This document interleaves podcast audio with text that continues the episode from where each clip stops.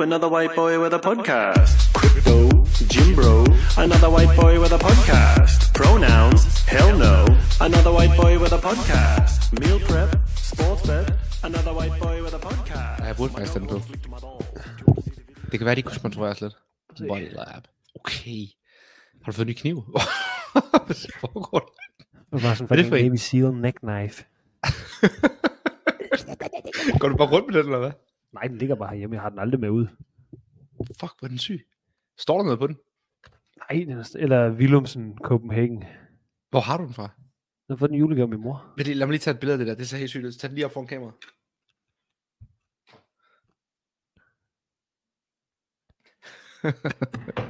Nå, hvad så, Marker? Alt vel? Hvad så? Sorry, det er lige blevet 5 minutter tidligere. Det plejer altid at være mig, der er all over the place med planlægning, så det går nok. Jamen, jeg fik lige 5 minutter tidlig fri, så jeg nåede det tidlige tog. Det var fucking godt. Nå, Astrid, hun har rejst.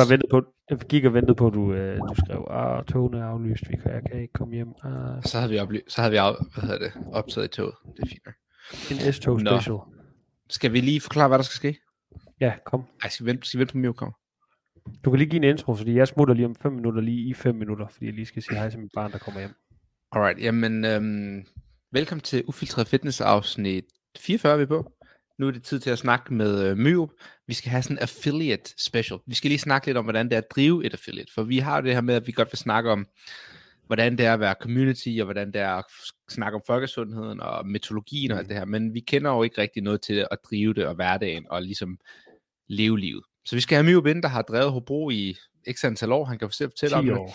Ja, noget af den stil der, og hvordan det er at have et business med 300-500 medlemmer, hvor mange den er, ligesom at se dem hver dag, gøre en forskel for dem, have folk, der træner dig i 10 år, og hvilken effekt det har på deres sundhed, på deres livsstil, på deres kvalitet. Ej, kommer en lille Freddy der. Kommer en Freddy, ja. Hej, Bassi. Kom. Nå. Se, det er Victor. Hej, Freddy. Det er hej. Nå, hvor ser han cute ud. Har han været i skole hele dagen? Skole? Han går i vuggestue. Er det ikke det samme? Jeg tror, du bliver sanger.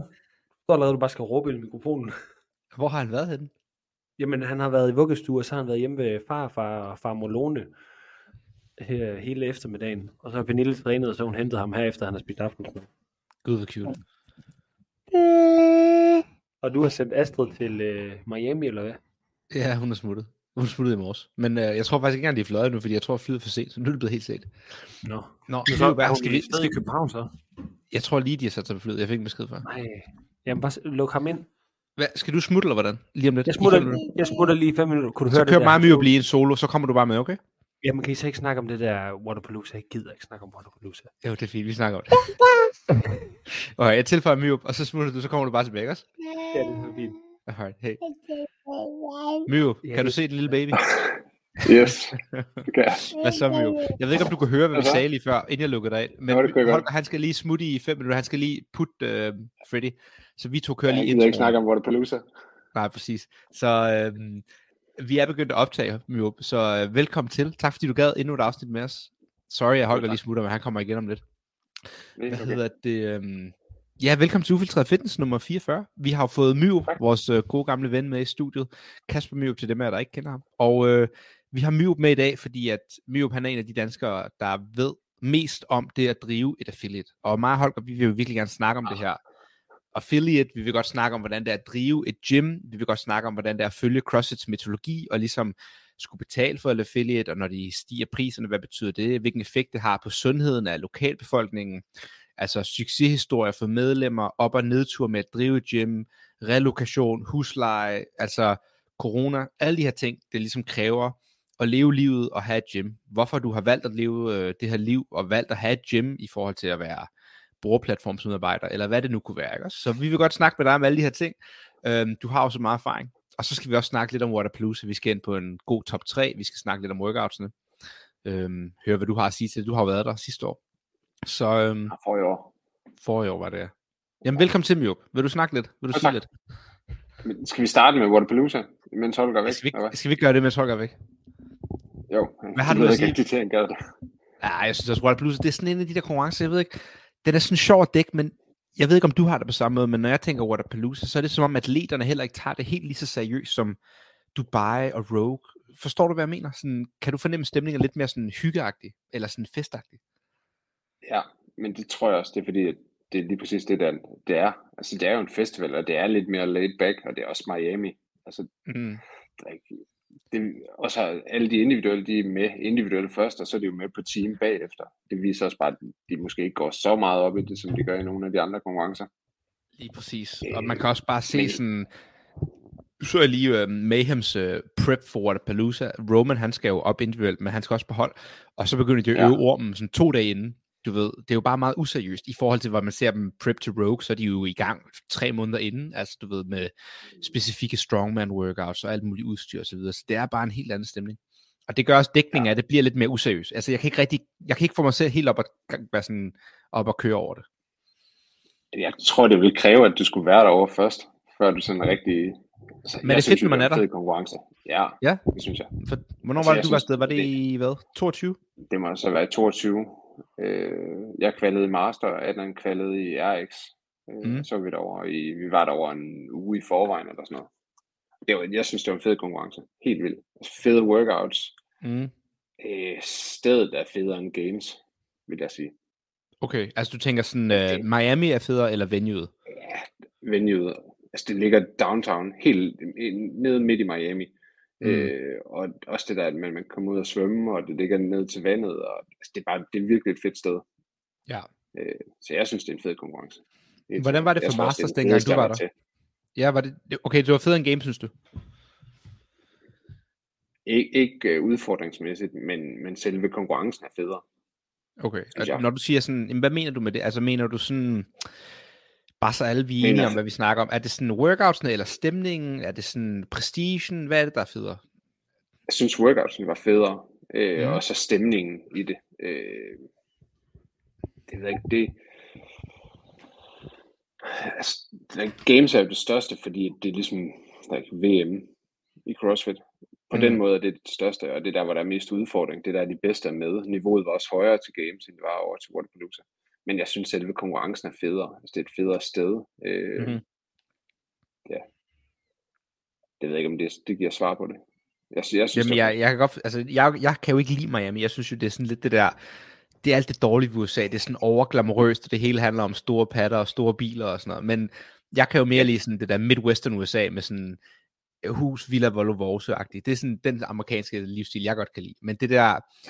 Miami noget, Californien, sådan de to kyster der, det er ikke lige min kop te. Men der er jo nogen, jeg godt kan lide det, så sådan, jeg kan sagtens forstå charmen ved det. Det er bare ikke, jeg synes, det bliver lidt for sådan, det bliver lidt for coke og klubagtigt for min. Sådan, det er som om, at man er uge 25 og det i Nordsjælland. Altså det gør det også 100%. Men jeg synes ikke, man lægger så meget mærke til det. Det er lidt ligesom, når man er over i København, så I går rundt i en lille boble inden for CrossFit-verdenen. Det her det er lidt det samme, den lille boble ind i Miami med en masse CrossFit'ere. Du selvfølgelig ser du de store biler og jamen, den der livsstil, folk kører derovre, men man er lidt inde i den der CrossFit-boble, og det ændrer lidt på det, synes jeg. Hvordan er det, får du set alle sådan, det meste af året, følger du med på sådan, du ved, sociale medier eller YouTube med sådan, så har Froning en video, og så har Fraser en video. Sådan, følger du med i dem generelt? De der forskellige sådan... Fordi jeg synes Jeg ser lidt en gang imellem, men jeg kan ikke nå at følge med i det. Nej, men der er jo så meget, og det er jo ligesom det, der er problemet med Wodapalooza. Nu ved man her, de næste 2 uger, der kommer til at være content fra alle, der er med, på sådan 20 forskellige vinkler. Der kommer til at være... Alle har 10 videoer, der kommer ud, og 20 opslag, og jeg ved ikke, hvor meget reklame der kommer. Man bliver sådan, jeg føler, man bliver lidt bombarderet med Wodapalooza, som man ikke gør på en anden måde, det er Rogue. Forstår du, hvad jeg mener? Det er som om alle er til Wodapalooza. Til Rogue, der er 20 atleter med. Dubai er der 20-30 med. Her, der er det bare som om, alle er med. Altså, jeg føler, der er flere tusind atleter. Ja. Det er jo helt crazy. Men for det første er der også mange flere med. Altså, det giver meget god mening. Og det er et federe sted at vise sig frem, end for eksempel... jeg ved ikke, Rogue er selvfølgelig også fedt, men i forhold til Dubai for eksempel, så er det, altså, det er federe at være til Wodapalooza, end det er til Dubai. Jeg synes ikke, det er konkurrencens skyld, at det er så blæst op. Altså, det er jo alle de der forskellige lejre, der har deres kamerafolk med. True. Men jeg vil nu sige, at konkurrencen fordrer det også lidt. Altså for eksempel det her med, at du kan stille op individuelt, og så kan du stille op på team bagefter. Det gør jo lidt, at du sådan, de vil godt have, at du bliver hængende ud og er der alle dagene, og ligesom er en del af det. Men jeg vil give dig ret, det er nok ikke helt konkurrencens skyld. Men jeg synes bare, jeg ved ikke, Wodapalooza, den siger mig ikke helt det store. Jeg vil godt være med og prøve det, men sådan... jeg ved det ikke, det er som du siger, det er lidt mere en fest, end det er CrossFit. Men altså, det, ja, vi snakker også meget om community, og det gør de jo meget af, så det er jo også, det vægter også op. Det er jo en god ting, altså det får folk i gang. Jeg tror også, det er det, du skal se det som. Altså, fordi det er så, det er ikke så seriøst, og det gør heller ikke noget. Vi snakker nogle gange om det over til Butchers Classic, og nogle gange så bliver det for seriøst derovre. Hvis man ikke kan gå bullshit med hinanden ude i opvarmningen, hvorfor træner vi så CrossFit? True. Og der er Wodapalooza noget bedre. Ja, jamen jeg giver dig ret, og lige ved det angår, men det kan også blive lidt for sådan, jeg giver dig ret i, at man skal gå og hygge, og der skal også kunne være lidt trash talk, og man skal sådan chill med det, men det er som om på Wodapalooza bliver det på en eller anden måde sådan lidt fake, den måde de er på. Det er som om, at de alle sammen lige tager en karakter på, når de er til Wodapalooza. Jeg kan ikke rigtig forklare det, men det er bare, når man ser den måde, de er på til dagligt, så at sige, når man følger dem på forskellige platforme, så ændrer de sig bare markant, og det er som om, de alle sammen har lidt skuespil på, når de er til Wodapalooza. Jeg tror, det var set der lidt negativt på det, og det er også helt okay. Ja. Det kan sagtens være. Det kan sagtens være. Nå, fik du puttet den lille, Holger? Nej, jeg fik bare lige givet ham asthma spray, og så nattøj, så putter Pernille. Prøv at se den her med. Nej. Den er ikke fed. Jo, helt vildt. Så syg. Holger, vi er altså ikke noget helt igennem Wodapalooza. Vi mangler lige så skal jeg snakke om det. Ja, det skal lige være lidt med. For min skyld kan vi gøre det helt vildt hurtigt. Ja, vi gør det. Kom, okay, vi gør det lidt hurtigt. Kan vi ikke snakke? Mio, du har været der, du starter. Har du en favorit-workout? Sådan, har du kigget på workoutsene for i år? Ja. Har du en favorit? Jeg synes, det er den. Ja, den der, hvor de er nede i wipeout. Men det er fordi, det er sat mega godt op til, man kan komme ned og svømme. Jamen, kan du forklare workout fra top til to, så dem, der lytter med, har en, kan lige visualisere det? Ja. Yes, workouten den hedder Wipeout. Det er 50-40 kalorier ecobike, og så er det svømning, og så er det 150 beaded double unders, det vil sige double unders med et beaded rope, går jeg ud fra. Og så svømning igen, og så 500 meter assault run, så løb. Så det bliver højst sandsynligt løb i barter. Det er jo ikke særlig mange steder, man kan lave en workout med den opsætning. Det synes jeg er fedt, at de bruger stedet til det. Ja. Og det er bare fedt sat op på den der, det venue, der er nede mod vandet. Det synes jeg er fedt. Enig, og jeg giver dig ret i, jeg synes, det er fedt det her med venue ud mod vandet. Det er en ting selve, sådan, hvor flot det er at sætte oppe. Men også bare workouten i sig selv, synes jeg er ret godt programmeret på den måde, at ecobiken er kun 50 kalorier, og det er ikke sådan, vi ser jo nogle gange nogle af de her workouts, hvor at det for eksempel løber maskinen, hvor maskinen fylder så meget, at det er ligegyldigt, om du er en god eller dårlig løber, så kan du ligesom indhente det på maskinen. Her der kræver det, at du er en god svømmer, for der er så meget svømning i forhold til maskinerne, så det er jo den, der er i bedst form, og en overall bedst svømmer, der vil gøre det godt i den her workout. Og det synes jeg er godt programmeret, så jeg giver dig ret. Og du skal kunne svømme. Du kan ikke bare gå på bunden her, sådan som man kan andre steder. Og så 50 kilo ecobike, det gør også bare, du lidt... Du har pulsen rimelig højt op, inden du hopper i vandet. Det kan jeg huske, da vi var derovre, der skulle vi ro 2 kilometer, og så skulle vi svømme, og så skulle vi løbe 1600 meter på et løbebånd. Det gjorde også, at nogle af dem, der hoppede i vandet efter de 2K på romaskinen, de var fuldstændig gasset, de kunne slet ikke svømme. Det gør det bare fedt, synes jeg. Jeg er enig. Jeg synes også, det er fedt nok. Har du en, Holger? Hvad siger du? Noget, du har lyst til? Jeg har slet ikke dykket mig ned i dem der, men jeg synes, det der, det lyder sygt. Jeg synes, okay, men så kan jeg til min favorit. Jeg så... og det er faktisk noget fedt, de har gjort. Sevan, de havde ham Taylor Smith til at lave alle workoutsene live på podcastet, og så gennemgår de ligesom hans performance og snakker om, hvordan han ville klare sig i forhold til feltet, og sådan får en idé om, hvordan workoutsen er. Og han er en rimelig højt kaliber atlet. Han er nok ikke helt sådan... Han er lige i bunden af Games, vil jeg nok sige, så han er en god en til at teste af. Og han tester den her, hvor de har 3 minutter til at gennemføre så langt de kan, 1 minuts pause, 5 minutter til at komme så langt de kan, 1 minuts pause, og så 8 minutter til at gennemføre hele workouten. Og så er det 2 scores. Det er din score total reps for de 3 workouts, og så er det din tid på den sidste interval. Og det er sådan en workout, vi behøver ikke gennemgå sådan måske ned i detaljer, men det starter ligesom med en buy-in på roeren, wallballs og chest to bar, og så er det høje boxjumps med 45 kilo dumbbell snatch til at slutte af med. Og det er bare sådan en fed workout, hvor at du skal virkelig være god i forskellige domæner. Du skal sådan, der er en god blanding af gymnastik og kondi, og jeg ved ikke. Jeg synes faktisk, i år er den generelle individuelle programmering faktisk ret god, synes jeg. Jeg har ikke altid været fan de seneste år, men jeg synes, de 6, de har annonceret, kan jeg virkelig godt lide. Det der, det er bare CrossFit. Præcis. Det er lige præcis det der. Det er bare ren CrossFit. Ja. Det er ikke helt dumt. Hvad så med noget top 3? Har du nogle predictions, Mio? Er du god til sådan noget? Nej. Jeg vil sige, på herresiden synes jeg, det er ok nemt. Altså der er det Patrick Vellner og Khrennikov og Ricky Gerard. Ja. De ligger sådan lige til højre benet alle sammen. På damesiden synes jeg, det er mega svært. Har du en rækkefølge på de tre der? Ja, jeg tror og håber på, at Khrennikov han vinder, og så Vellner kommer nummer 2, og så Ricky Gerard kommer nummer 3. Det er ikke helt dumt. Altså jeg vil så, som du siger, den er gratis. Altså de tre er de bedste. Ja, det er et safe bet. Hvis man skulle sige noget spændende, så kunne man jo sige sådan noget som for eksempel Samuel Quarant måske kunne komme op og hygge sig lidt og gøre det godt. Eller, altså han er også god, men han er bare fucking kedelig. Jamen lige præcis, han er røvsyg. Altså han er sygt kedelig. Hvem fanden kunne ellers komme op og gøre det? Colton Mertens håber jeg også gør det godt. Let's go, man. Brent kunne også gøre det godt.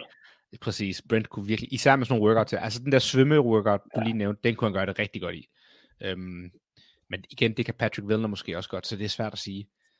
På holdsiderne, jeg aner det ikke, altså det er fuldstændig, alle kan gøre det. Når du kigger over navnene, det er bare sådan who's who, altså alle er noget, altså der er så mange med. Men det er også derfor, det er ikke værd at svare, altså det er ikke værd at snakke om, fordi der er så mange involveret i det, så det er præcis svært. Altså jeg tror, hvis du kigger på Teams, ikke også? Nu sidder jeg bare med overblikket her. Der er 1, 2, 3, 4, 6. 12 gange 3. Det er jo så 36 hold, tror jeg da, ikke også? Det er jo så 36 gange. Der er jo næsten over 100 på team. Jeg tror måske 70 af dem er navne, man kan genkende fra Games. Altså det er sådan, alle er der. Det er helt sygt. Altså bare det ene hold her, det er jo bare Justin Medeiros, Willie George, Jay Crouch. Det er bare sådan en random hold, Team Goat. Team Tyr, Dallin Pepper, Jason Hopper, Ricky Gerard. Altså det er bare full on Games hold. Patrick Vellner, Travis May og Bjørkvind, de er også på et hold sammen. Så det er sådan lidt, ja, det er umuligt at sige. Der er mange gode. Har du en, Holger, nogle top 3 for drengene?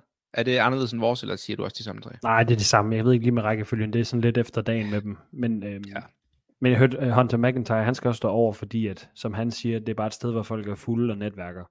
Det er bare sådan fucking day drinking og party for alle dem, der ikke skal lave det.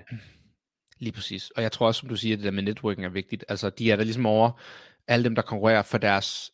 Det er mere for sponsorernes skyld, end det er for at vinde. Altså, hvis du er på et team, og du kan få en masse gode videoer til din Instagram, og få noget fed content, og en masse videoer til dine sponsorater, så er det ikke så vigtigt, om dit hold bliver top 5 eller top 10. Det er mere vigtigt, at du ligesom viser dit flag. Helt sikkert kun det der... Altså, lige præcis. Bare...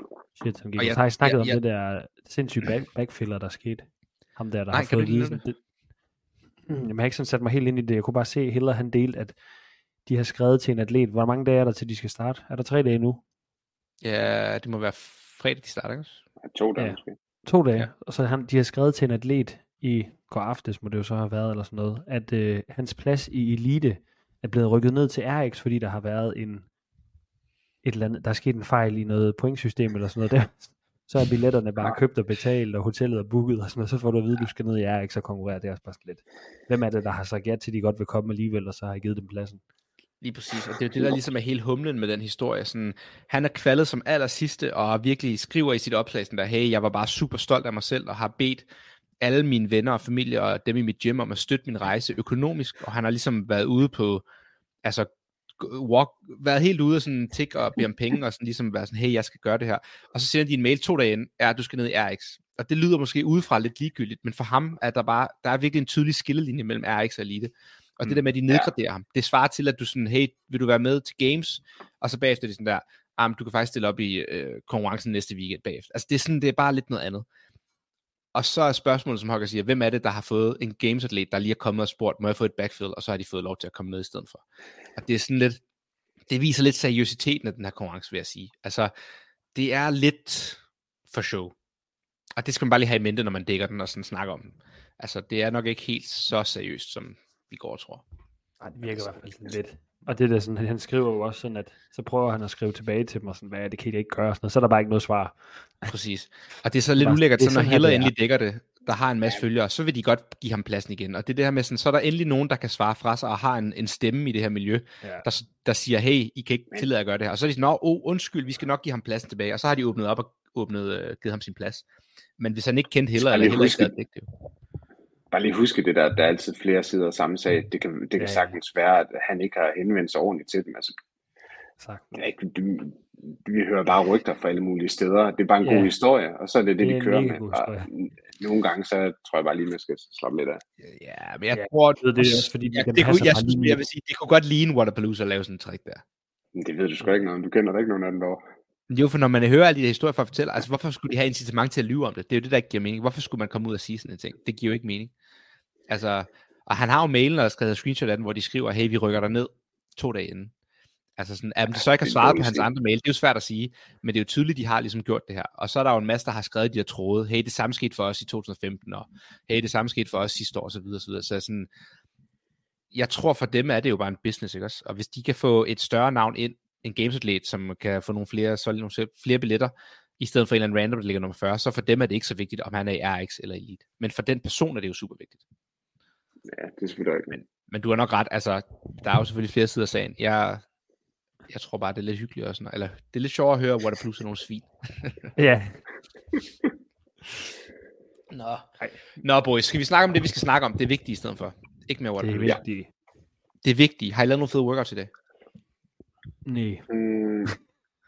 Ja, lidt. Jeg har ikke trænet i dag. Hvad har du lavet, Mio? Jeg ved ikke, om det var en fed workout, men det var fucking hårdt. Jamen, lad mig høre. Det var 1 minut på bikeøk, og 30 sekunders pause. For max meter gange 20 runder. Og jeg sad lige ved siden af Adnan. Fuck, det gør han altså. Hvilket pace lå I på? Jeg vil lige først ved at høre, hvad han lå på, og så dig. Om lidt over 15, det er sådan lidt forskelligt. 1500 kalorier i timen, cirka. Jeg ved ikke, hvad det er. Sygt. I respect that. Så 1 minut på, 30 sekunder af, 20 gange. Ja. Så en halv time. Det er kondi. Ja. Det er fandme med kondi. Og det er faktisk sådan lidt, det er lidt atypisk også, at lave sådan noget der, men... Ja, sådan en ren maskine. Ja. Hvad er det, jo torsdag i dag? Er det active rest day i dag? Nej, det er onsdag. Bro. Jeg er helt væk. Det er fordi, jeg holdt hviledag i dag, så min dag er helt fucked. Jeg kan slet ikke forstå det. Okay, hvad har du ellers lavet? Du har lavet mere af det forhåbentlig? Ja, så kørte vi en quarterfinal workout 22-1 med nogle lunges og nogle handstand push-ups. Og klassiker. Fed. Ja, og sådan en lille smule zone 2 til start på.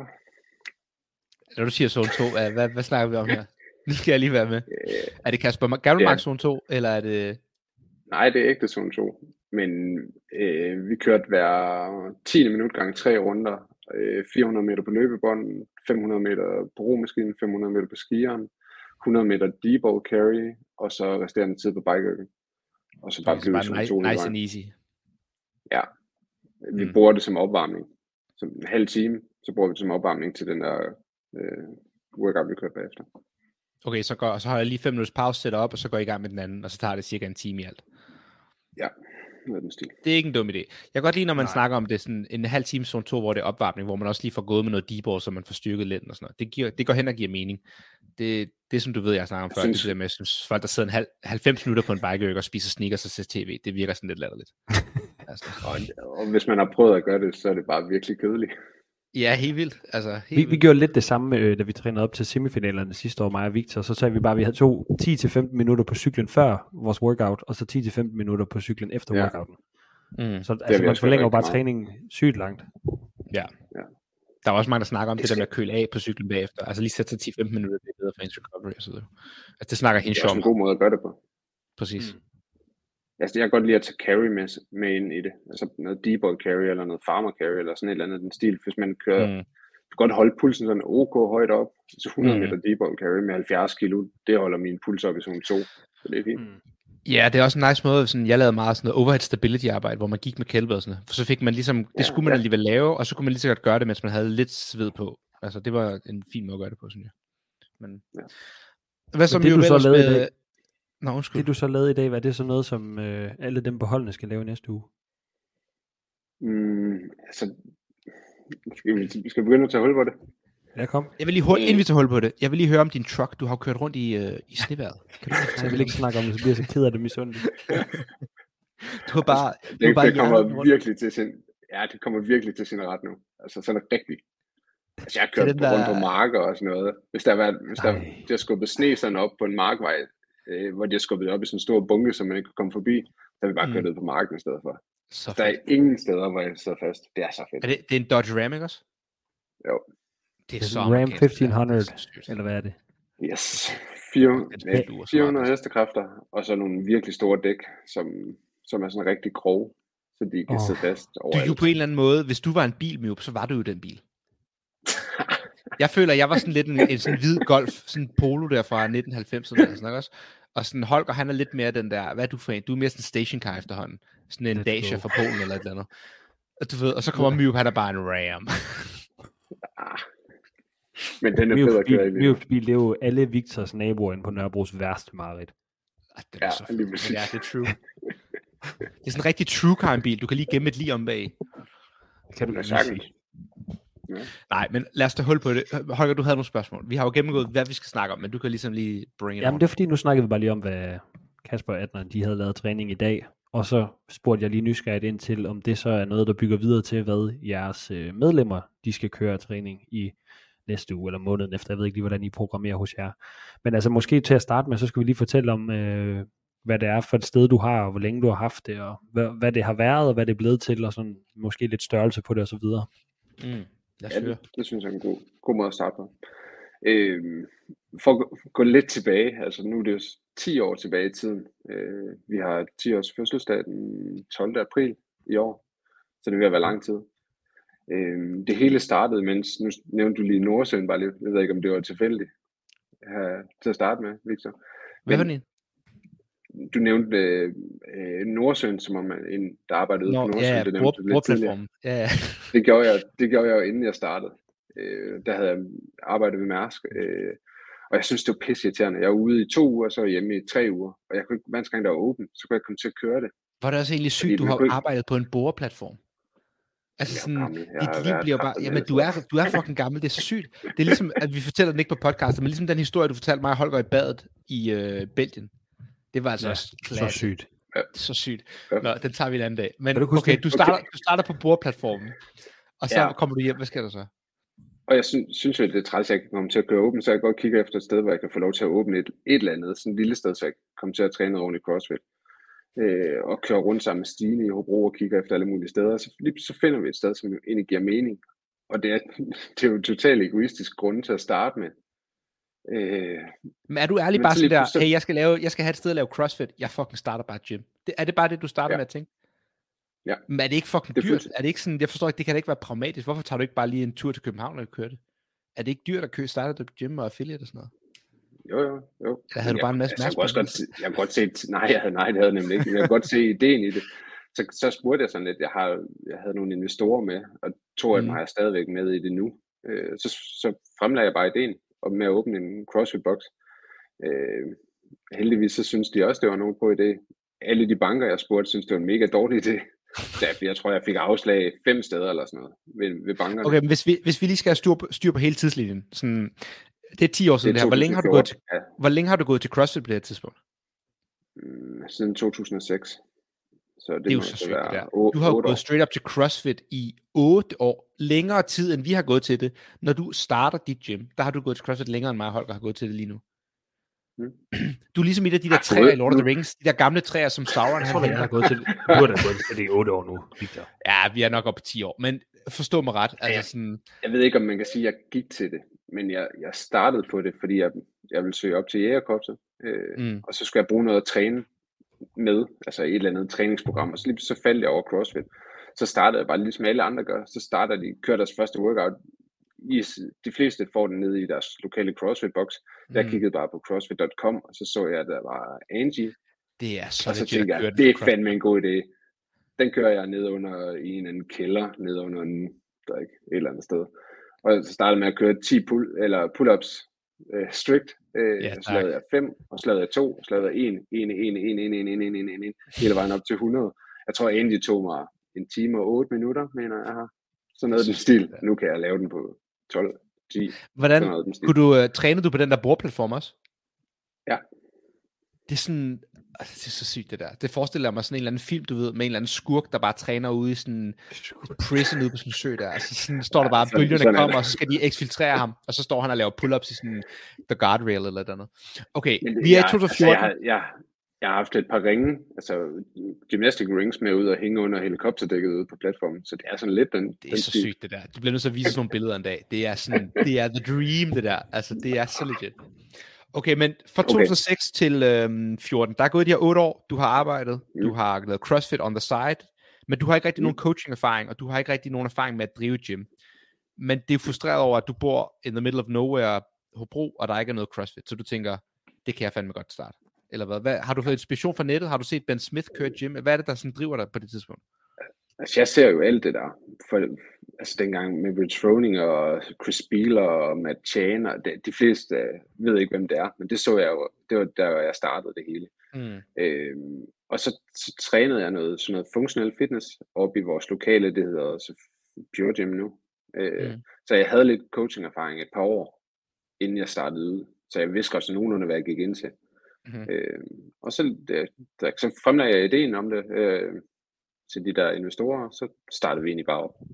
Og er det med ideen, du kommer og siger, hey, jeg vil lave fuldtid, eller er det, hey, det her det er bare noget, jeg gør on the side, og jeg har tænkt mig at arbejde ved siden af i mit rigtige job? Eller går du all in fra starten? På det tidspunkt arbejder jeg som elektriker, og ham, der har elfirmaet der, han er en af investoren. Han har kendt mig, siden jeg var 1 år gammel, så det er en god connection.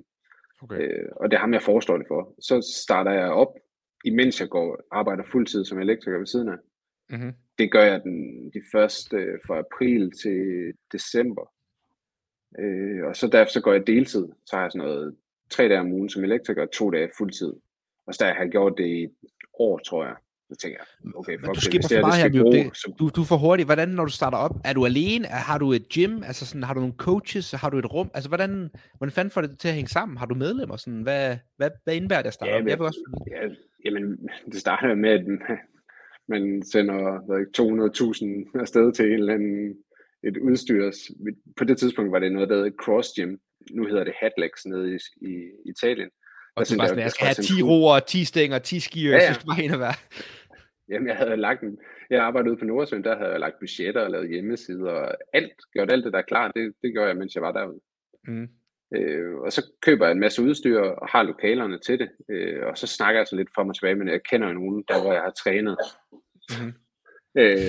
Og så starter det jo stille og roligt op, så får jeg nogle af de trænere, der var oppe i der, hvor jeg trænede, dem får jeg til at hjælpe med at træne de første par hold op, og så tager jeg selv alle de andre hold, sådan ligesom alle, der starter en CrossFit-box.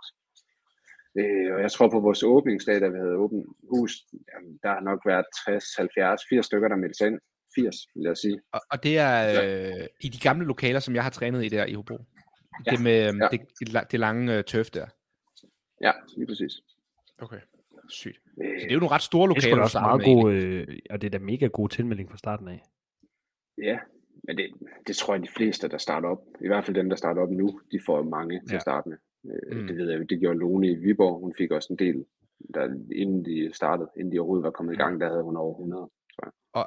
Og er det så sådan, når du starter der, du har 80 på dag 1, du tænker, okay, det her, det kunne jeg godt leve af, eller er du sådan, jeg er lidt skeptisk, sådan, det kan godt være, det kun holder et halvt år, eller sådan, hvad går du ind med af tanker, når du starter sådan en gym?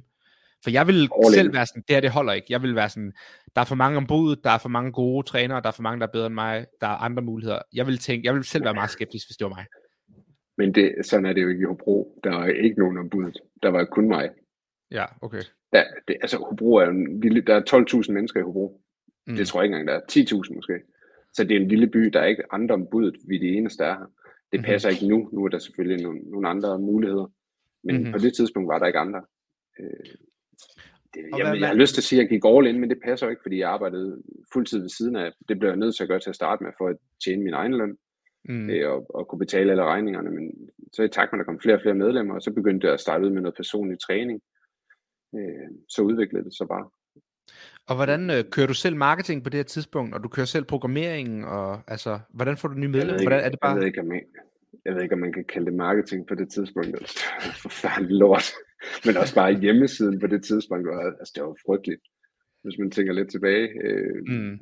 Jeg var tilbage og kigge nogle af de gamle workouts.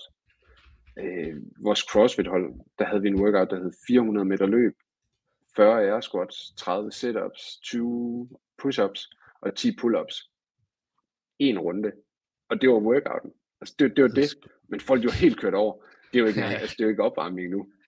Men på det tidspunkt var det bare, det var, altså, det startede meget, meget stille og roligt i det små, og så er det bare udviklet sig til at blive mere og mere og mere. Det er sjovt, du siger ikke, det, det, sådan, det lyder som om, at dit eget niveau ligesom også er steget i takt med, at, medlemmernes niveau fysisk er jo ligesom også steget i takt med dit afsted, fordi at ligesom du sagde, du laver Angie, du kører 10 strict pull-ups, og så er du nede og kører etter, og det tager dig en time på en 10 minutters workout, så er dine medlemmer kørt over af en meget simpel quote-unquote workout, og nu ville det for dem være barnemad. Og det er bare sjovt at se, hvordan den der kurve af den generelle fitness, både for eliten, men også for det almindelige medlem, er jo steget helt ekstraordinært. Mm. Altså, der er jo mange almindelige medlemmer i citationstegn i dag, som for 10 år siden ville være gode atleter med det niveau, de har for at tage på almindelige hold. Den klassiske, det er også det der med at snakke om, med det der med at snatche 100 kilo, altså for hvad 5 år siden, der var det jo sådan, man tænkte, okay, det er sgu da sygt. 100 kilo, det er godt nok. Altså, det er jo bare, alle nu. Ja. Alle kan snatche 100 plus nu. Men hvordan, Mio, hvad det så, du programmerer selv på det tidspunkt, og du har taget level 1, eller kører du CrossFit.com, eller sådan, hvad giver du til dine medlemmer i forhold til dig selv på det tidspunkt? Man skal have CrossFit level 1 for at få lov til at starte.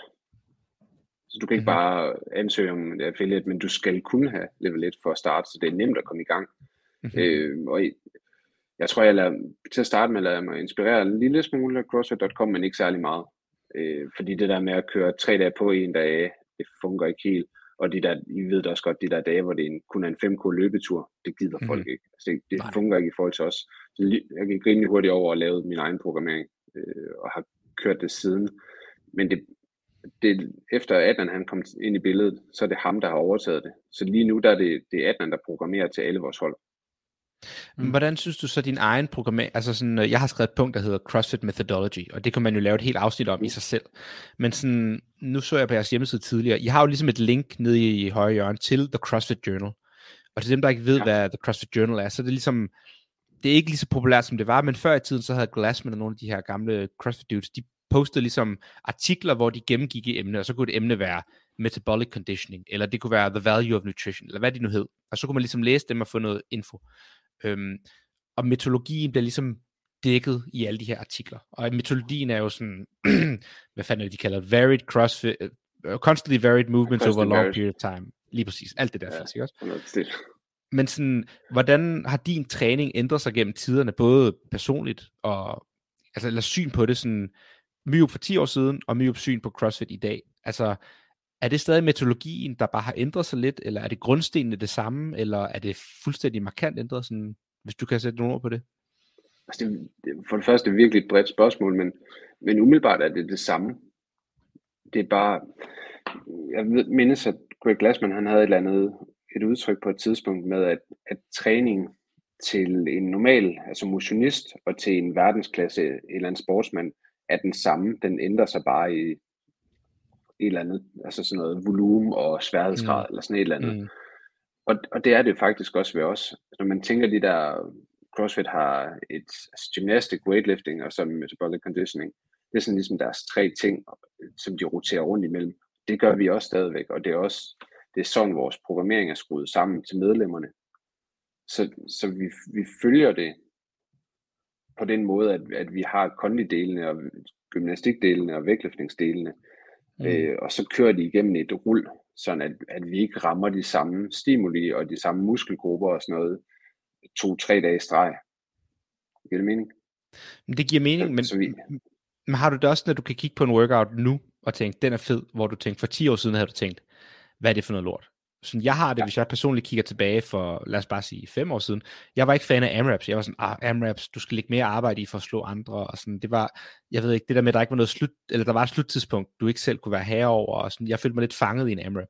Og nu, når jeg ser en AMRAP, så tænker jeg på en helt anden måde. Jeg er det sådan, det er en mulighed for at give den gas i x antal minutter, eller du ved, hvordan man nu ser på det. Og det har ændret sig for mig. Mit syn, når jeg ser en workout, kan jeg sige, den ser fed ud, og det havde jeg ikke gjort for 5 år siden.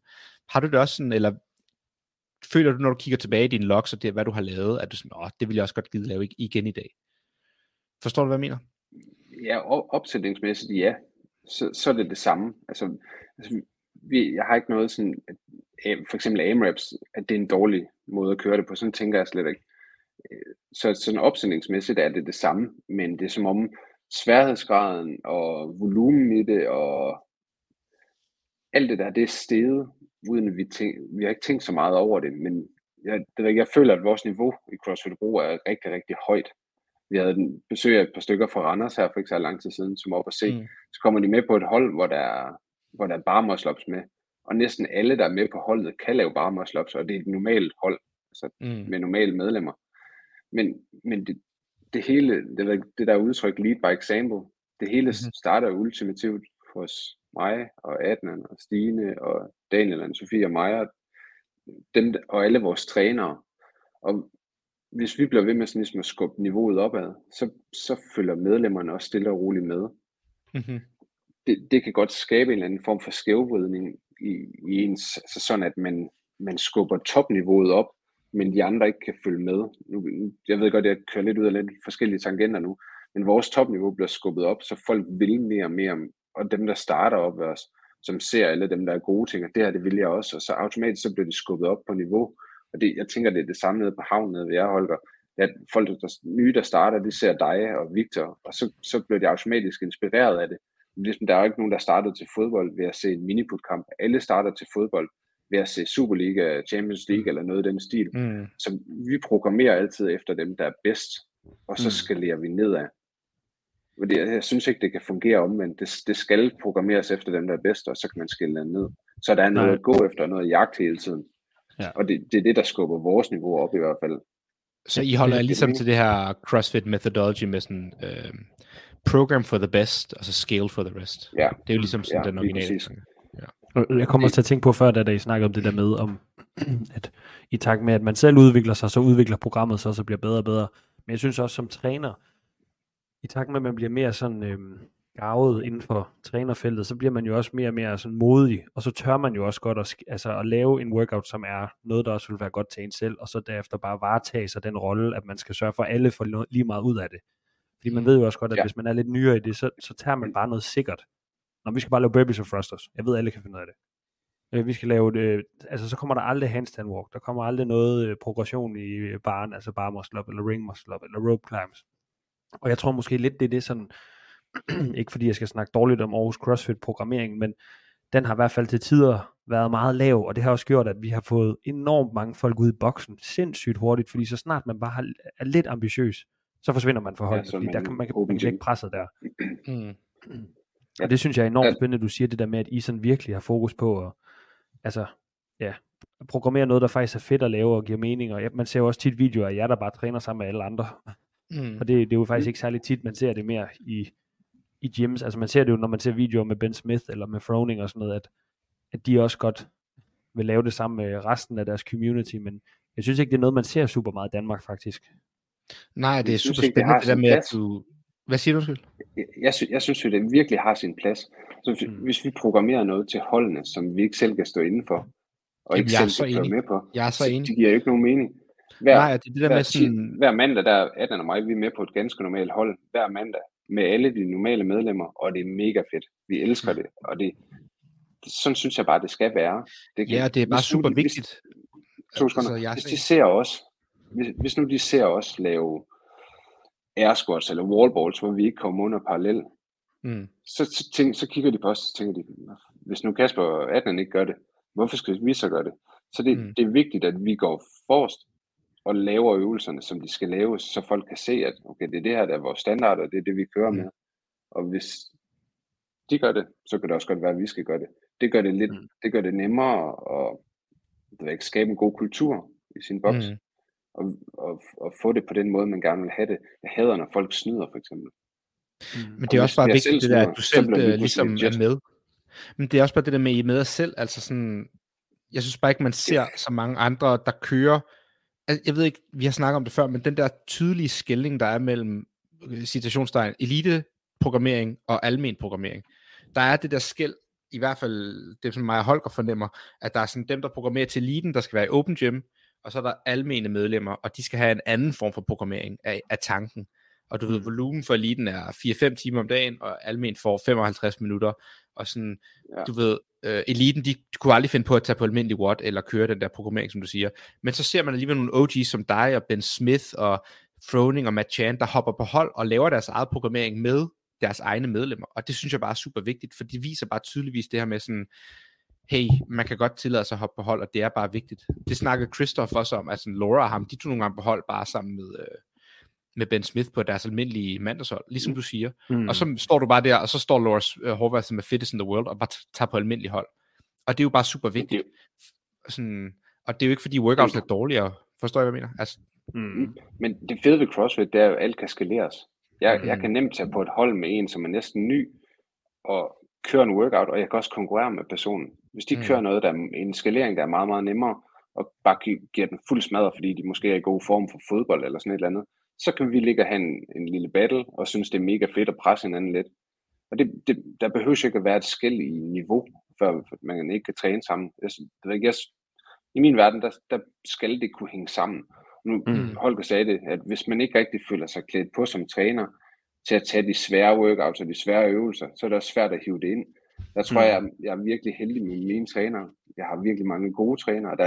Jeg har 20 trænere i boksen, og rigtig mange har rigtig højt niveau. Så de er ok med at træne barmuscle-ups, handstand walk, squat snatch, og de ting, der de er med på vores hold, altså for normale medlemmer.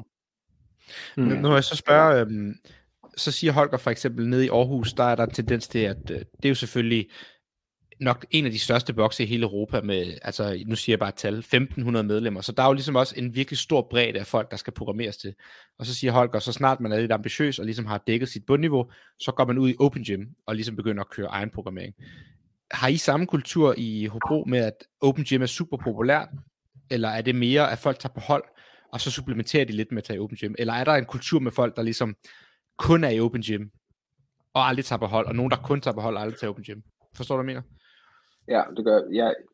Jeg påvirker det så meget, som jeg selv kan, fordi alle hos os, der træner Open Gym, nu ikke alle, men det er virkelig, virkelig tæt på, de træner Darkside, så de træner vores programmering.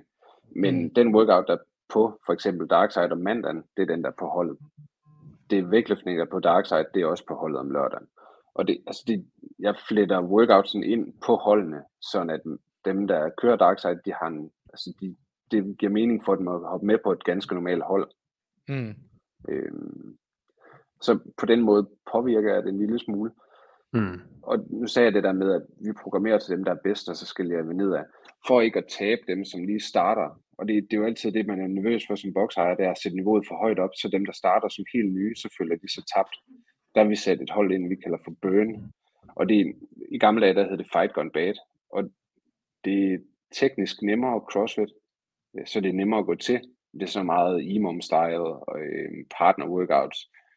Teknisk nemme øvelser. Og det er ligesom det net, der fanger alle nye medlemmer. Og så snart de vil lidt mere, så bevæger de sig op på CrossFit-holden eller vægtløftningsholden, og så tager de den derfra. Så på den måde, så fanger vi dem, som er helt nye, som lige startede. Men samtidig så er der også noget for dem, som er helt gode. Det er vores måde at ramme det. Vil du synes, det var et problem, hvis du fornemmede, at dine 100 bedste medlemmer begyndte at køre Open Gym og meldte sig mindre og mindre på hold, og begyndte at få en Open Gym-kultur? Eller vil du bare se det som en naturlig forlængelse af at være CrossFit-atlet? Nej, jeg synes, det var et problem. Derfor, mine træner, de skal køre med på holdene. Hvis de træner i boksen, så skal de køre med på holdene. Fordi det giver ikke nogen mening, hvis de ikke er gode nok, altså hvis de føler, at de er for gode til at hoppe med på et hold, så er der et eller andet galt et eller andet sted.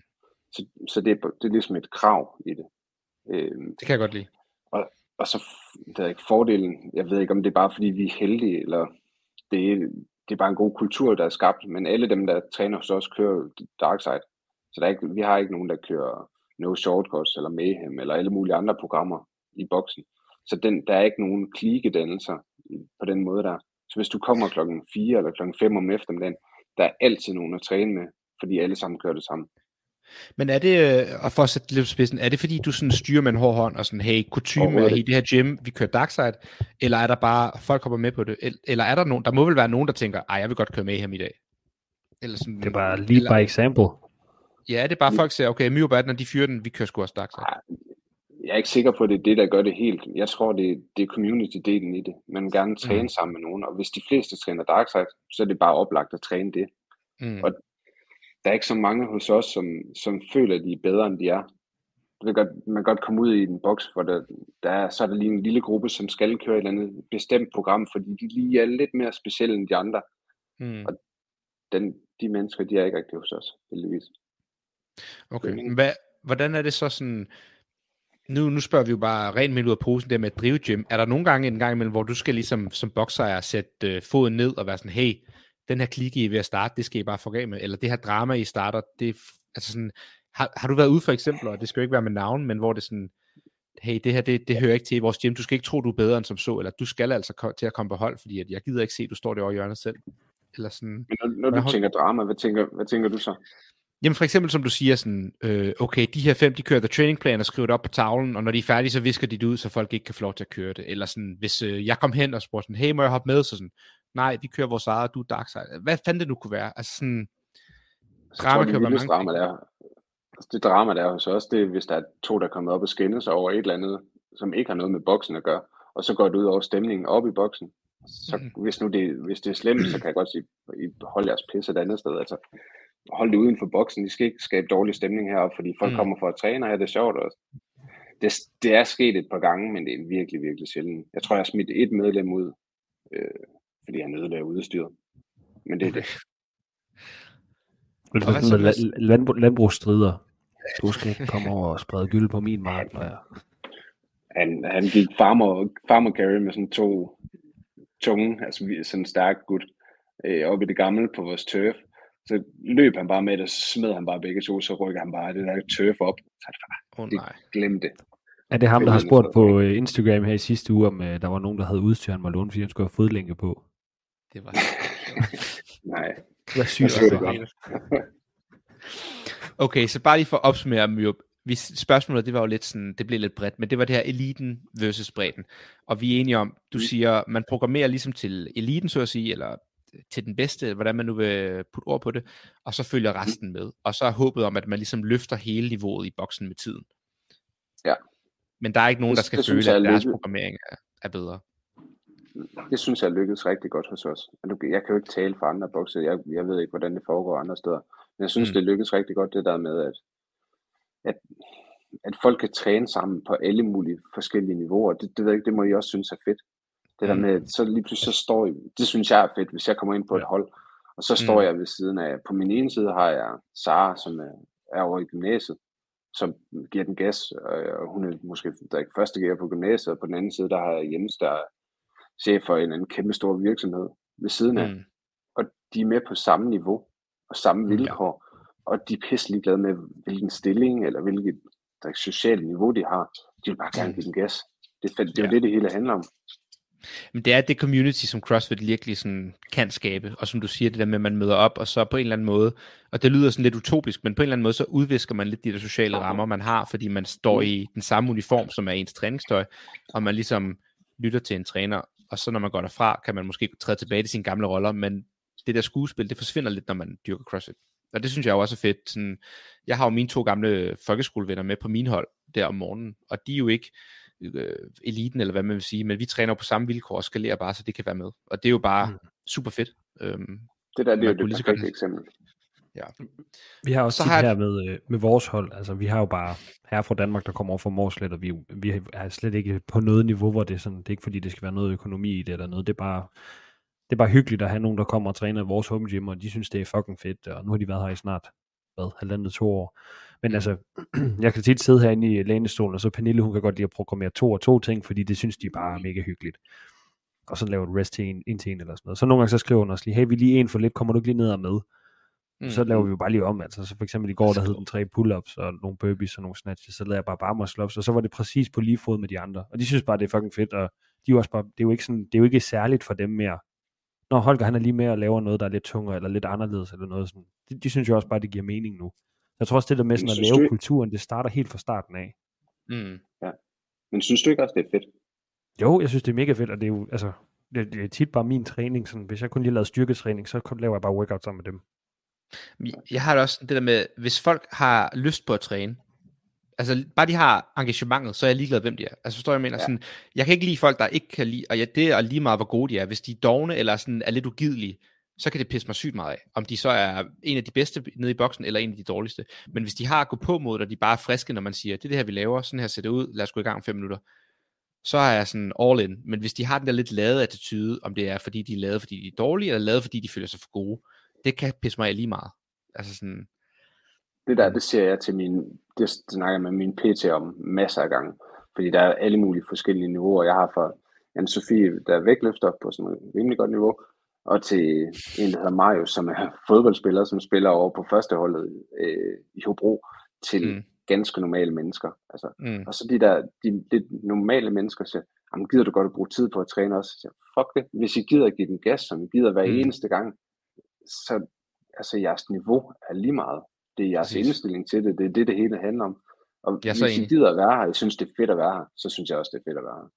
Lige præcis. Jamen jeg er så enig. Og jeg kan mærke det der nogle gange, når vi, nu er det ikke fordi jeg underviser der om morgenen, men vi har den der lille gruppe, også selv med løb, nogle af de bedste, hvis de er lidt ugidelige, eller jeg kan mærke, de melder fra med sygdom et par gange i træk, sådan, jeg bliver bare sådan helt anti. Jeg bliver meget sådan, hvis I ikke gider at lægge engagement i det, så gider jeg heller ikke bruge tid på jer.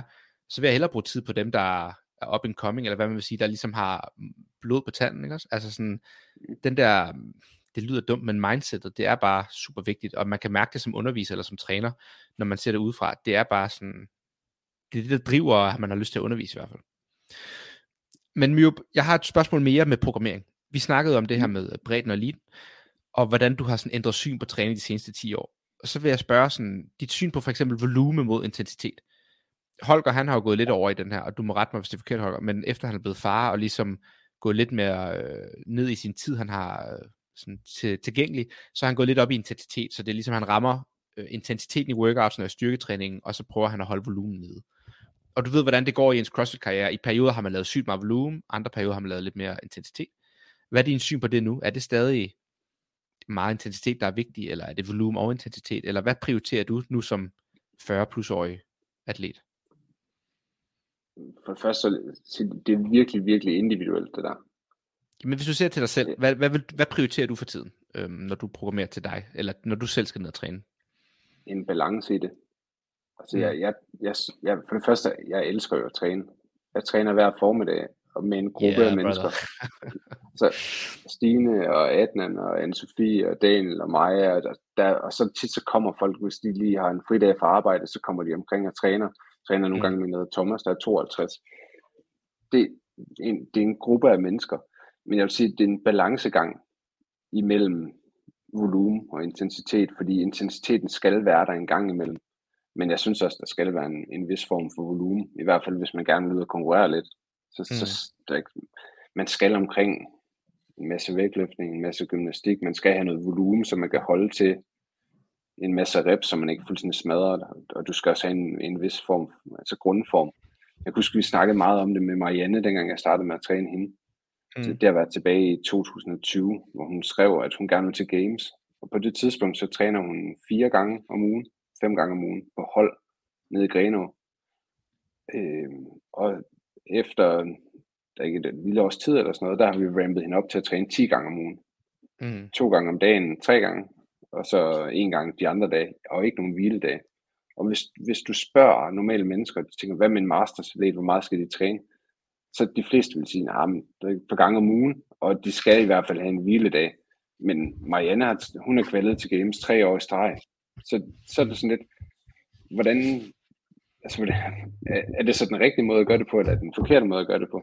Og det hele, det er jo individuelt. Det afhænger af, hvor mange års erfaring har du, træningserfaring har du, hvor meget kan du holde til? Og det er jo også din træningserfaring. Nu, hvis du nævner mig som eksempel, jeg har trænet i 18 år i CrossFit, men jeg har også trænet inden det. Så jeg har en lang træningserfaring. Jeg kan holde til virkelig, virkelig meget volumen, og jeg går næsten aldrig i stykker. Men hvis jeg får en ny en med, vi har en, der gik fuldtid op i vores boks med arbejde her ved sommer. Han har kørt med på Darkside på samme niveau som os andre. Og der er det lidt sværere at holde til volumen, fordi han ikke er vant til det endnu. Men det skal nok komme, han skal bare have noget tid. Så jeg kan ikke give dig et ordentligt svar på, hvad jeg, altså om det er volumen eller om det er intensitet. Altså det er en balancegang fra person til person. Hvilket også leder det lidt hen på Darkside, fordi Darkside er lukket for folk udefra.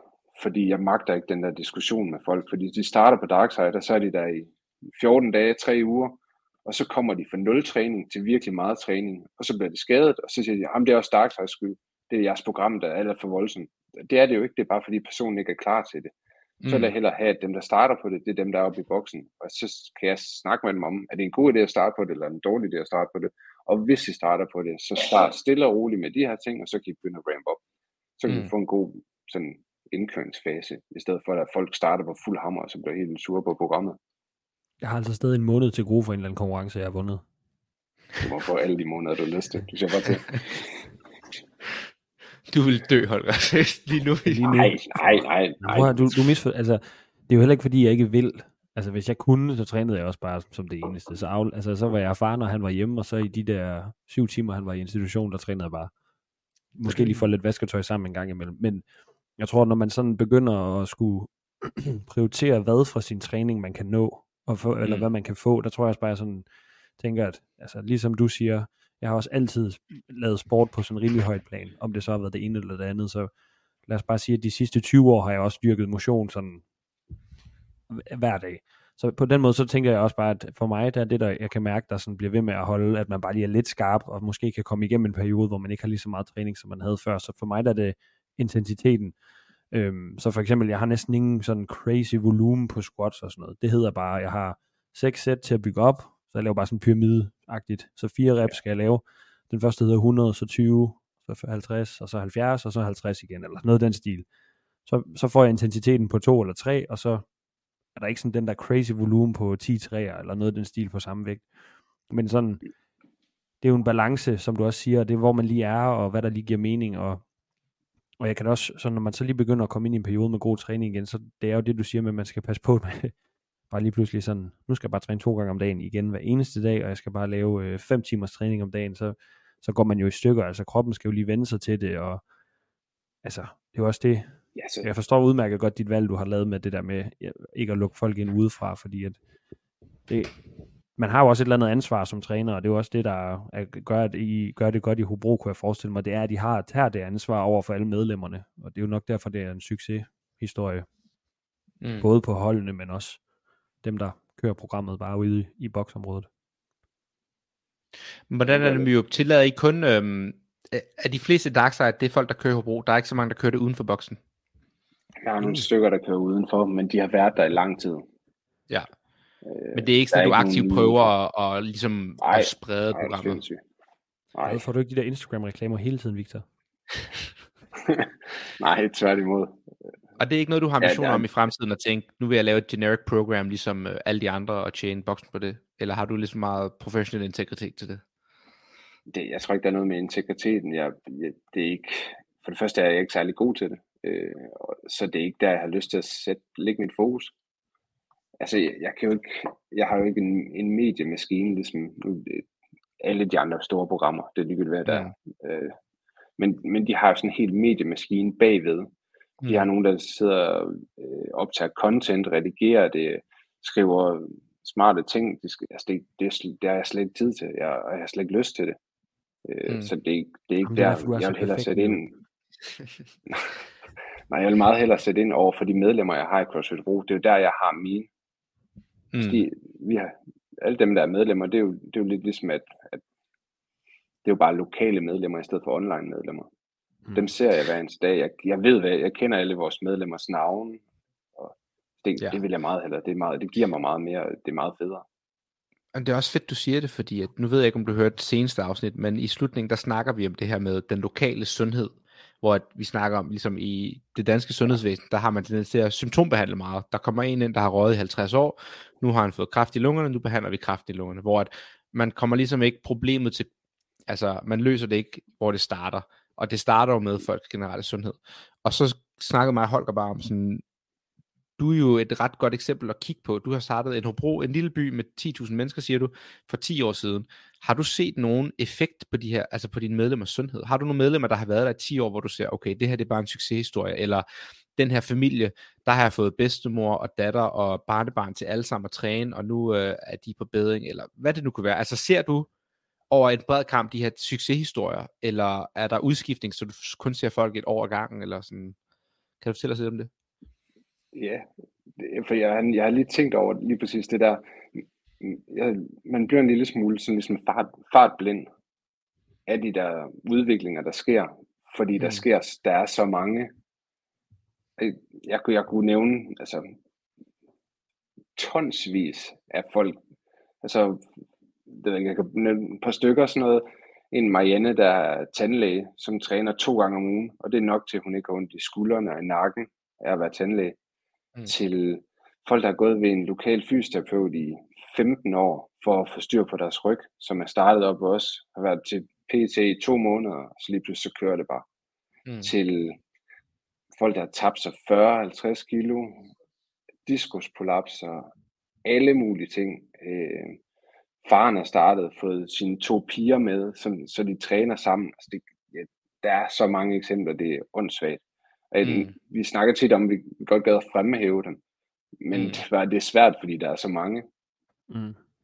Men det er jo bare det, der det er sådan lidt ananas egen juice, men... Jamen det kan godt være, det er det, men det skal der også bare nogle gange være plads til. Altså sådan, jeg kan mærke, man bliver jo ikke sådan helt sentimental af det, men jeg bliver lidt rørt, når man hører de her ting. Og det er sådan, mig og Holger før i tiden har jo taget lidt pis på CrossFit, når de har postet et eller andet, som du ved. Og this is my 80-year-old grandma, and now she can finally do a snatch. Og så står hun og snatcher, du ved, med en tom rygsæk for sit barnebarn. Det er jo sådan lidt latterligt. Og det var jo federe at se Froning og alle eliten. Men i takt med, at man ligesom forstår CrossFit mere og mere, så er det jo faktisk det, der er det vigtige. Det er jo de her ældre mennesker, der faktisk kan tørre sig selv i røven og ikke bliver sendt på plejehjem, fordi de godt selv kan tage sko på.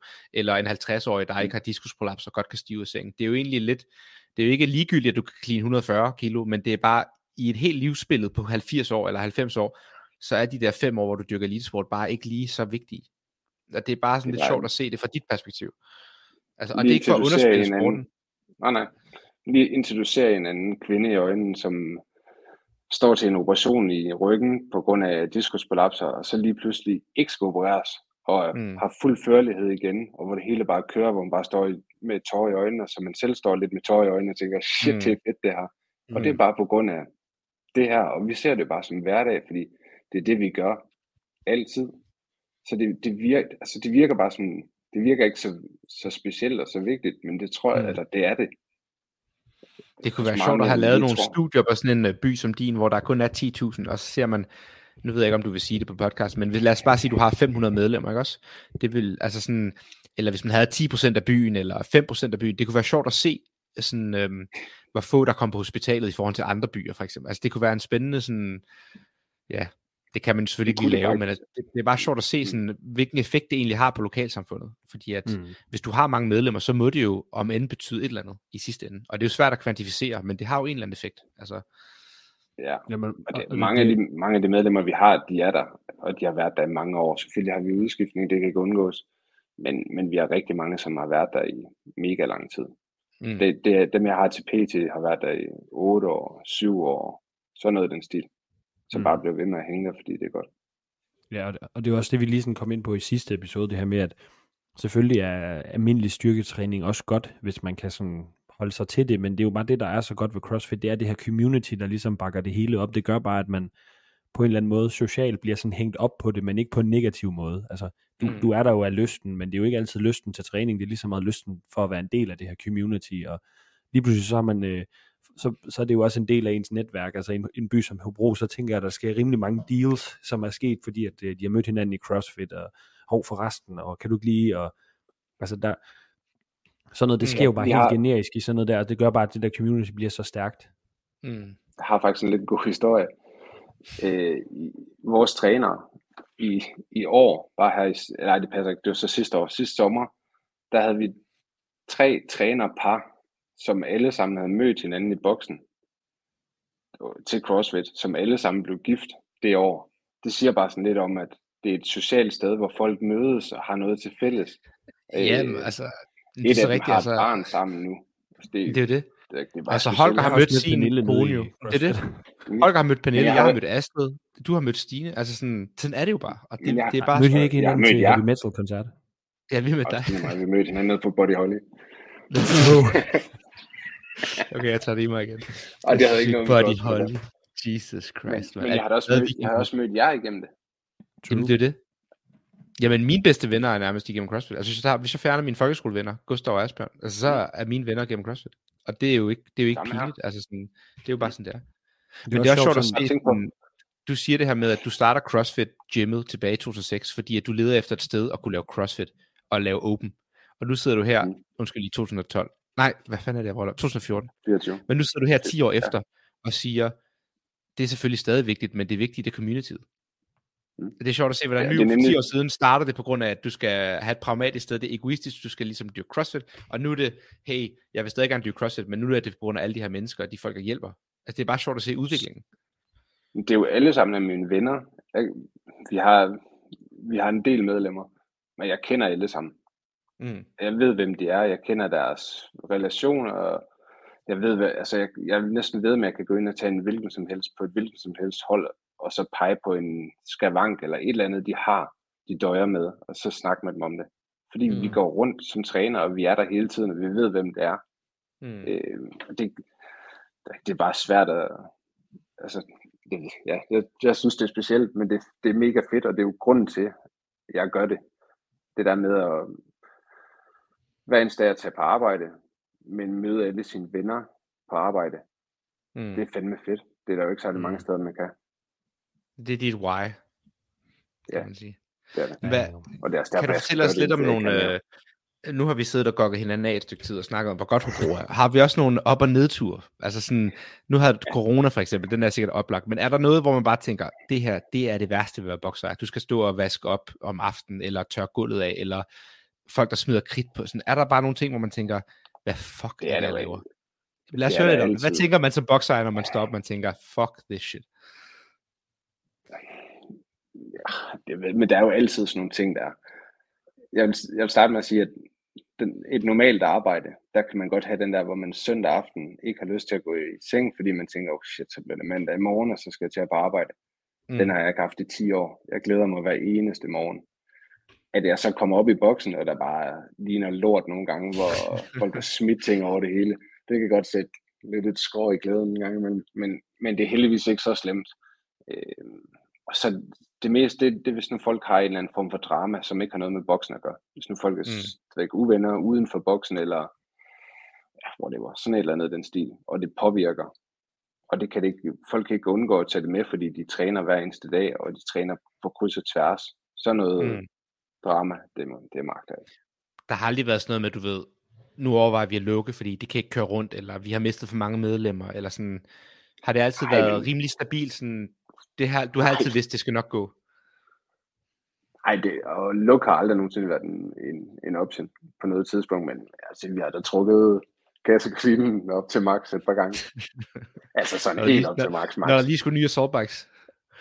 Nej, jeg tror, vi har en kassekredit på 200.000, og der er der lige på et tidspunkt, vi har trukket den op til sådan noget 198.500 eller sådan et eller andet. Altså helt op til max, det har vi gjort i et godt stykke tid. Okay. Og vi har slået den lidt for vores privatkonto for at køre det igennem. Men det er ikke, nu er det ikke nødvendigt. Altså det kører virkelig godt, det er en sund forretning. Og der er masser af... Bliver man rig af at være boksejer, eller gør man det for godheden af ens hjerte? Man gør det for godheden. Altså, det ved jeg ikke. Det kan ikke. Det er meget forskelligt fra boksejer til boksejer, tror jeg. Mm. Jeg er ikke sikker på, at jeg er den typiske boksejer. Hvis jeg lige kigger mig sådan rundt i miljøet, så... jeg ved ikke, nu snakker vi om det der med lead by example. Jeg kan godt lide at være i boksen. Jeg kan godt lide at træne. Jeg kan godt lide at træne på hold med andre mennesker. Og den del af det.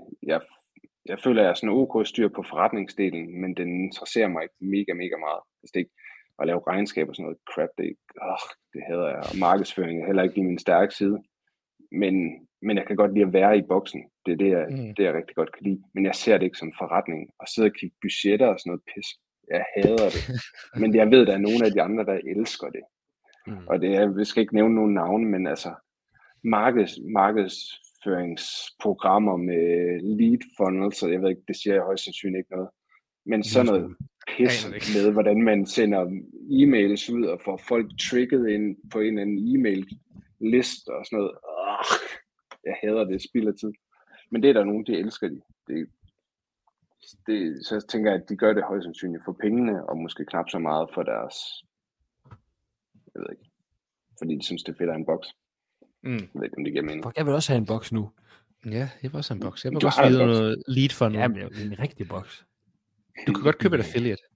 Det kan vi lede os videre til vores, mit sidste spørgsmål, jeg i hvert fald har skrevet ned. Det betyder selvfølgelig ikke, at vi skal være færdige, men det her med, man betaler jo et affiliate fee til dem, der ikke ved det, for at være en del af CrossFit. Og det er ligesom, du betaler, og nu siger jeg et tal, jeg tror, det har været $1,000 i de sidste mange år, hvert år. 3.000. Kan det passe? $3,000 hvert år, ja.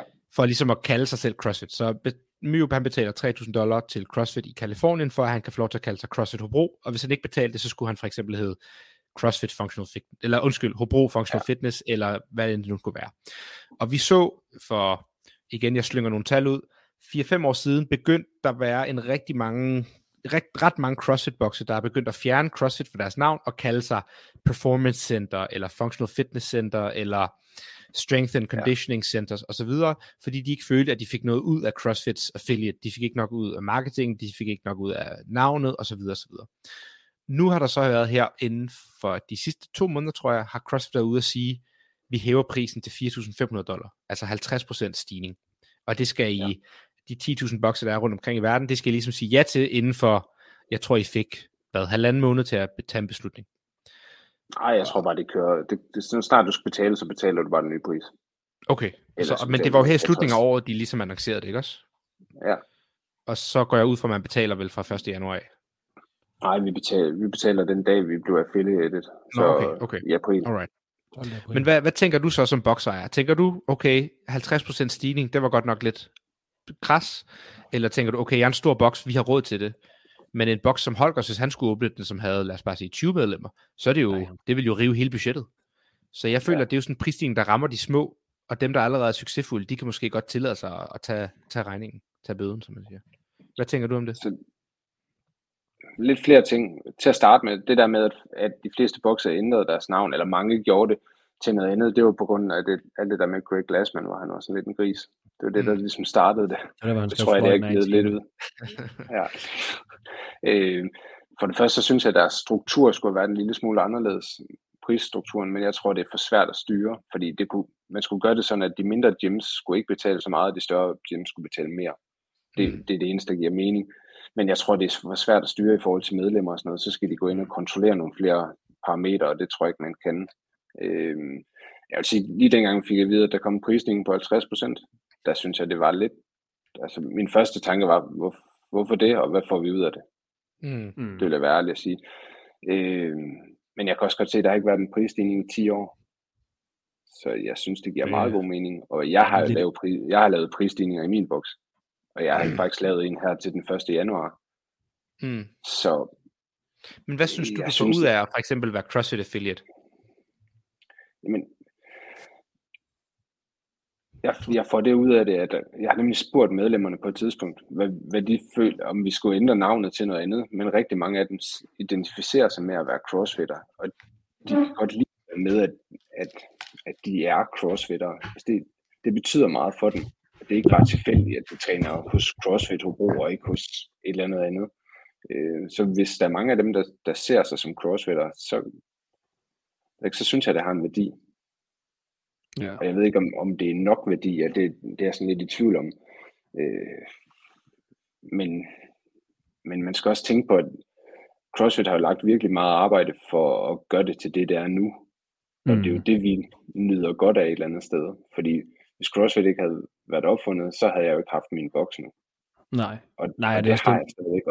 Og det er jo et levebrød. Det er noget, jeg lever af det. Nej, det gør ikke meget. Og det er jo også det, mange de snakker om med det affiliate feed, er sådan, at hvad får jeg ud af det nu, og de laver ikke medier, de promoverer det ikke, og før i tiden, så var det på ESPN i bedste sendetid og sådan, men man må også bare give, at det er jo blevet til noget nu, som man jo så nyder godt af, som du siger. Ja, så umiddelbart synes jeg, det er det værd, men det er også nemt at sige, når man godt kan betale regningen. Hvis man ikke kan betale regningen, så er det selvfølgelig noget andet. Men jeg synes også, jeg hørte en eller anden, at der var nogen, der snakkede om, at små bokser måske godt kan få lov. Altså, man godt kan få en eller anden form for undtagelse for det, og at for eksempel bokser i Afrika, de ikke skal betale det. Og, altså, der kommer til at være sådan en altså det kan jo, CrossFit kan jo godt sige mange ting, det har de gjort før, og så der ikke sker noget ved det, eller de ikke svarer på en mail, eller der ikke kommer en update på det, men altså, hvis det er noget i den stil, ikke? Altså dem, der kan bære det, de skal betale, og så hvis man er måske lidt mindre og skal starte op, at man kan få lov til at ikke at betale det første år eller to, hvis det er noget i den stil, så vil det jo være fint. Ja, det synes jeg også, altså hvis de gør sådan noget, så synes jeg, det giver meget god mening, men jeg er ikke, jeg kender godt CrossFit, så jeg er ikke overbevist om det. Og hvis man var i USA, så tror jeg, de har mange ting, man sådan ligesom kan bruge, altså sådan markedsføringsmæssigt og sådan noget, men i Danmark kan vi ikke rigtig bruge noget af det, synes jeg ikke. Nej. Men, nej, det kan man ikke. Det var ikke umiddelbart, synes jeg, det er det værd.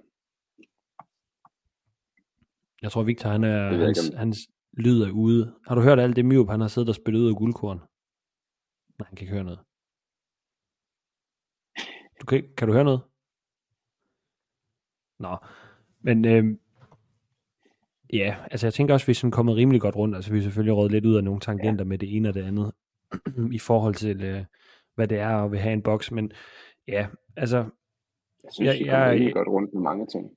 Ja, og jeg synes det var virkelig inspirerende at høre det her med programmeringen, og det her med sådan lead by example på hold, og med dem der kommer ved og træner ved en, og det er jo også noget, det er bare meget mindre skala, når jeg siger, at jeg prøver at sammenligne det med det, men det er jo lidt det samme, som vi gør herhjemme. Sådan, vi har måske 90 mennesker i den der Facebook-gruppe, og det er måske de 4-5 samme mennesker, der altid kommer, og så er der sådan 5 andre mennesker, der nogle gange kommer, så det er sådan måske 20 mennesker, der kommer og går om. Men altså, det er heller ikke, fordi vi er interesseret, at det skal være andet end det. Men altså, jeg synes også bare, at det er fedt, at de også kan se, at altså, jeg har et Fight Gone Bad hold med dem, der får Pernille, hun er nogle gange med, og sådan. De synes bare, det er fucking fedt at se andre, der sådan... Også det har vi slet ikke snakket om, men det snakkede mig og Victor kort om sidste gang, det her med, at noget af det, jeg også synes CrossFit gør, det er jo, at det forbereder jo folk. De giver dem jo sådan en mental styrke til nogen. Hvis man aldrig har prøvet noget nyt i sit liv, og du lige pludselig skal prøve noget nyt 4 gange om ugen, ikke? Altså det giver en eller anden mental styrke til folk, og sådan, de udvikler sig så meget som personer. Og det synes jeg bare virkelig, man kan se på dem, der kommer her. Og det er sådan, det giver jo helt glæde ved en. For, altså som du siger, så har man bare lyst til at undervise dem, og lyst til at lære dem noget, og være der for dem. Lige præcis, og det er den glæde, du beskriver der, det er den, der driver det hele, det er den, der gør, at det er mega, mega fedt at stå op hver eneste morgen, og så bare se folk, sådan, folk, der går ind ad døren og er lidt dårlig humør over et eller andet på arbejde, og så hopper de op på en kasse for første gang, og man tænker bare, altså det er jo små bitte ting, men det er stadigvæk, det redder bare deres dag, og det redder min dag, så det hele det er bare mega fedt, så er man helt op at køre over en, der hopper op på en kasse.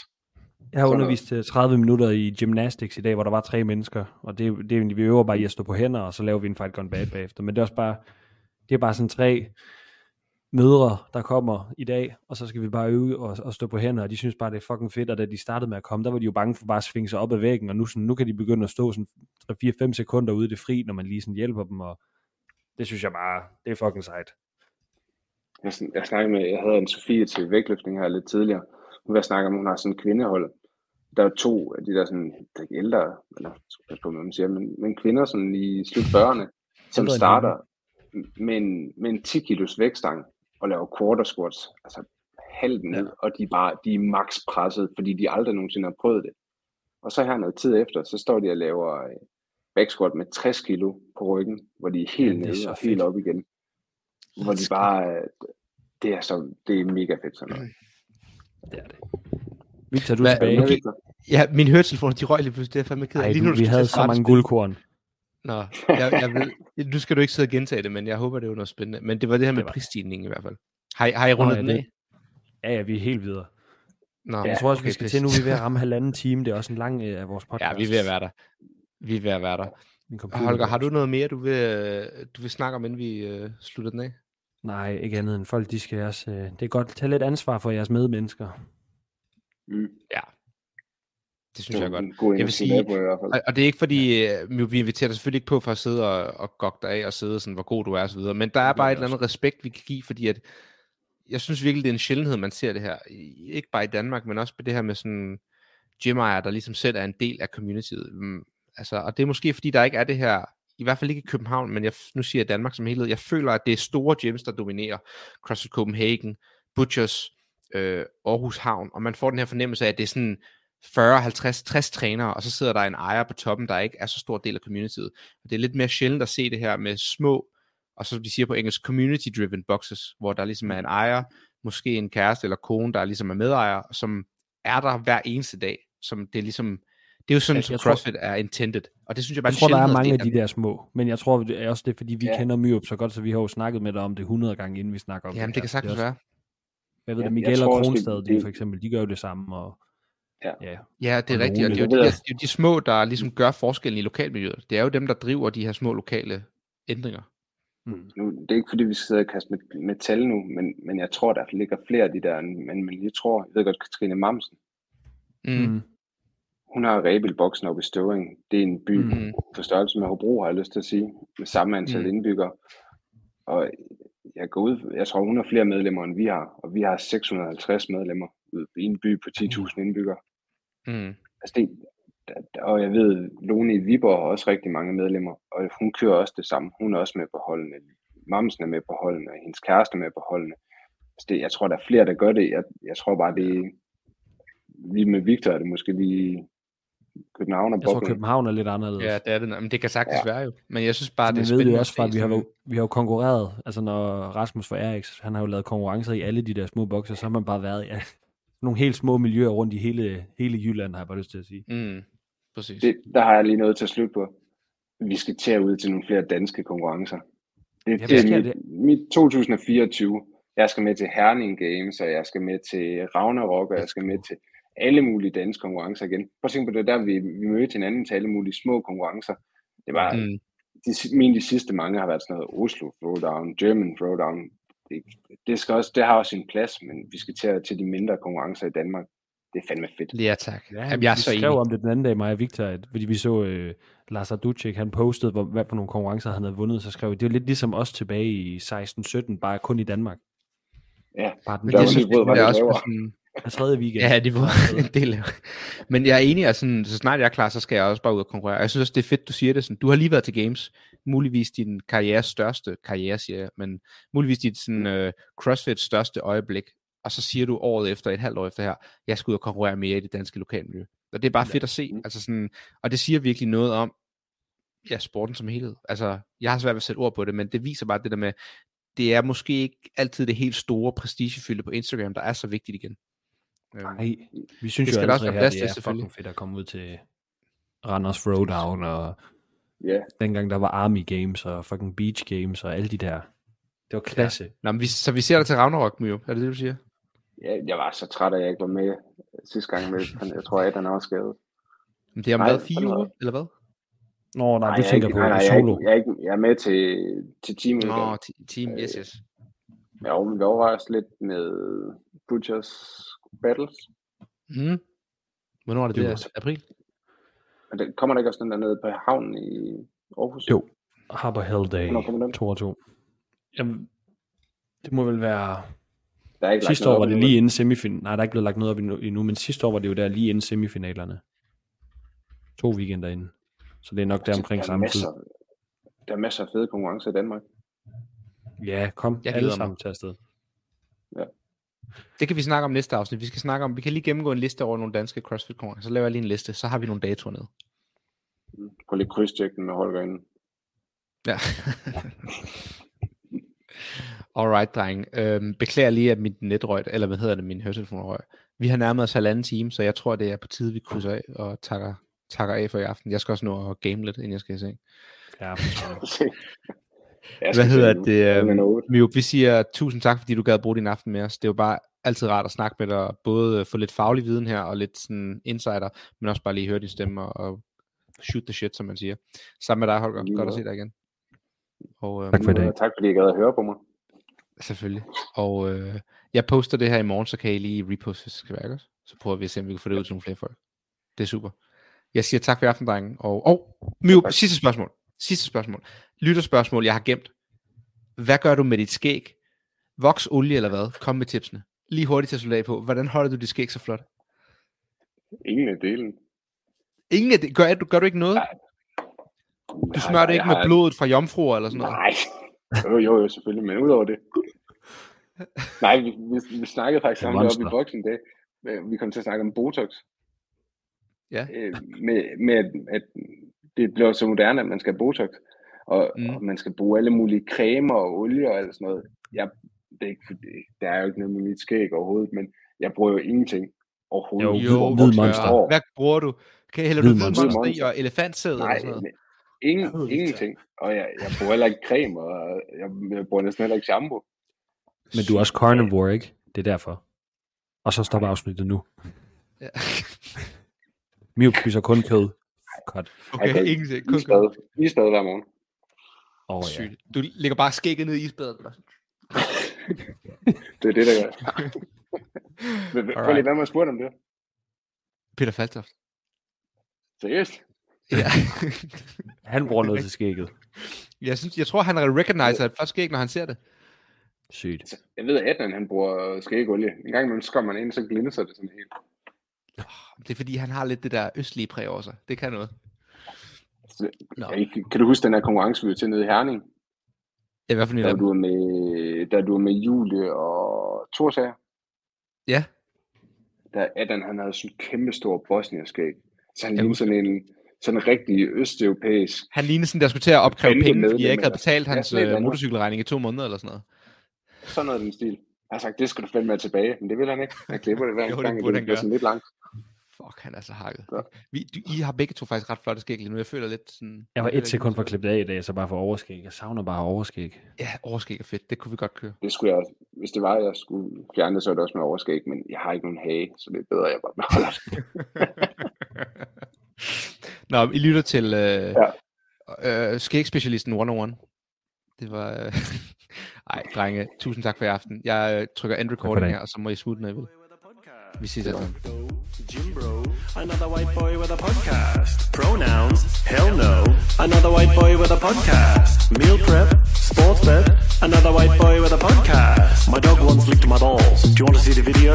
It went viral.